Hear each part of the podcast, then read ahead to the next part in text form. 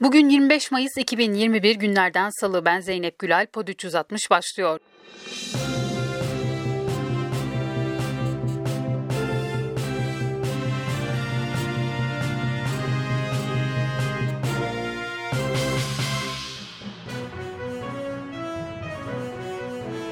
Siyaset mafya ilişkisine kilitlenen gündem içinde bu kez İçişleri Bakanı Süleyman Soylu kameralar karşısına geçti. Soylu Peker için bedelini ödeyecek, gelip adalete teslim olacak dedi. İstifa etmeyi düşündünüz mü sorusuna Soylu hiç düşünmedim, itirafların hepsi saçmalık, neden istifa edeyim yanıtını verdi. Sedat Peker ise İçişleri Bakanı Süleyman Soylu'nun dün televizyon yayınında Gazi Osman Paşa'dan tanıdığını söylediği Reşat Hacı Fazlıoğlu ile yaptığı bir telefon görüşmesinin kaydını yayınladı. Peker, bayram öncesi yaptığı anlaşılan görüşmede Soylu için o bizim dönüş biletimizdi ifade ifadesini yineledi. Peker'in 10 bin dolar verdiği siyasetçi iddiaları ile ilgili Süleyman Soylu açıklamayı savcıya yapacağını söyledi. CHP Grup Başkan Vekili Engin Altay ise konuyu Meclis Genel Kurulu'na taşıdı. Türkiye Büyük Millet Meclisi'nin saygıdeğer başkanı Sayın Şentop, meclisteki saygıdeğer üyeleri parti ayrımı yapmıyorum. İtham altında bırakan İçişleri Bakanı'na bir laf etmeyeceksen o koltuk sana haramdır. Peker'in iddiaların hedefindeki Binali Yıldırım'ın oğlu Erkan Yıldırım da Peker hakkında suç duyurusunda bulundu. Sedat Peker'in kardeşi Atilla Peker'e ise Kutlu Adalı cinayetine ilişkin Fethiye Savcılığınca soruşturma açıldı. Peker ise kardeşinin Adalı cinayetiyle ilgili söylediklerinin kayda geçirilmediğini iddia etti.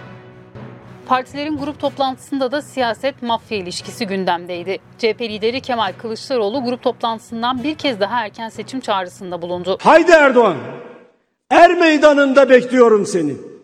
Zaman sandık zamanıdır, milletten korkma. HDP eş genel başkanı Pervin Buldan da partisinin grup toplantısında bu iktidar susurluk mimarisine yeni tuğlalar ekleyerek tarihe geçmiştir. O tuğlalardan saray yaptılar ve her şeyi oradan yönettiler dedi. Deva Partisi Genel Başkanı Ali Babacan Peker'in iddiaları ile ilgili savcıları göreve çağırdı. MHP Genel Başkanı Bahçeli ise İçişleri Bakanı Soylu'ya sahip çıktı. Hiç kimse Türkiye Cumhuriyeti İçişleri Bakanı'nın boynuna tasma geçiremeyecek.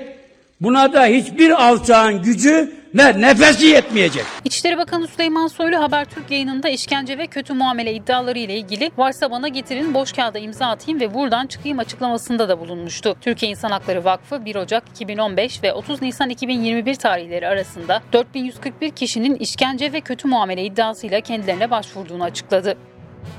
Halk evleri Peker'in iddialarının ardından başlayan mafya siyaset ilişkisi tartışmalarını AKP Ankara İl Başkanlığı önünde protesto etmek istedi. AKP'den hesap sormaya geldik. Bu pisliği devrim temizler pankartı taşıyan 5 kişi gözaltına alındı.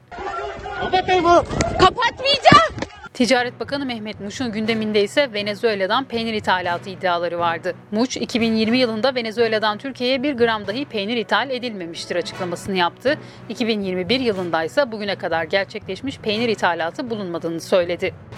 Cumhurbaşkanının gündeminde ise laiklik tartışması vardı. İslamofobinin Türkiye'de de yaşandığını söyledi. Ülkemizde yıllardır süren laiklik tartışmalarının gerisinde dini özgürlüklerin korunmasından ziyade yasaklanması niyetlerinin yol açtığı gerilimler vardır. Meclis Genel Kurulu SK'nın 7 yeni üyesini seçti. SK üyeliklerine Ergün Şahin, Ömür Topaç, Sinan Esen, Aysel Demirel, Cumhur Şahin, Bilal Temel ve Hamit Kocabey seçildi. Seçilen üyeler 4 yıl görev yapacak. Ayrıca Hakimler Savcılar Kurulu yaz kararnamesini de yayımladı. 2582 adli, 488 idari hakim ve savcının yeri değiştirildi. 26 ilin Cumhuriyet Başsavcısı da değişti. Merkez Bankası'nın başkan yardımcısı Oğuzhan Özbaş görevden alındığı yerine Profesör Doktor Semih Tümen getirildi. İktidar Partisi ceza ve infaz alanında yeni düzenlemeler içeren yasa teklifini meclis başkanlığında sundu. Teklife göre 15 yaşın altında çocuğu olan annenin cezasının infazı ertelenecek. Teklif hüküm giymiş anneleriyle birlikte cezaevinde kalan 800'ü 3 yaşın altında 3000 çocuğun büyük çoğunluğuna tahliye yolunu da açacak. Çay üreticileri hem açıklanan yaş çay alım fiyatlarına hem de günlük kota ile alım yapılmasına tepki gösterdi. Düşük fiyatta çay alınmayacak.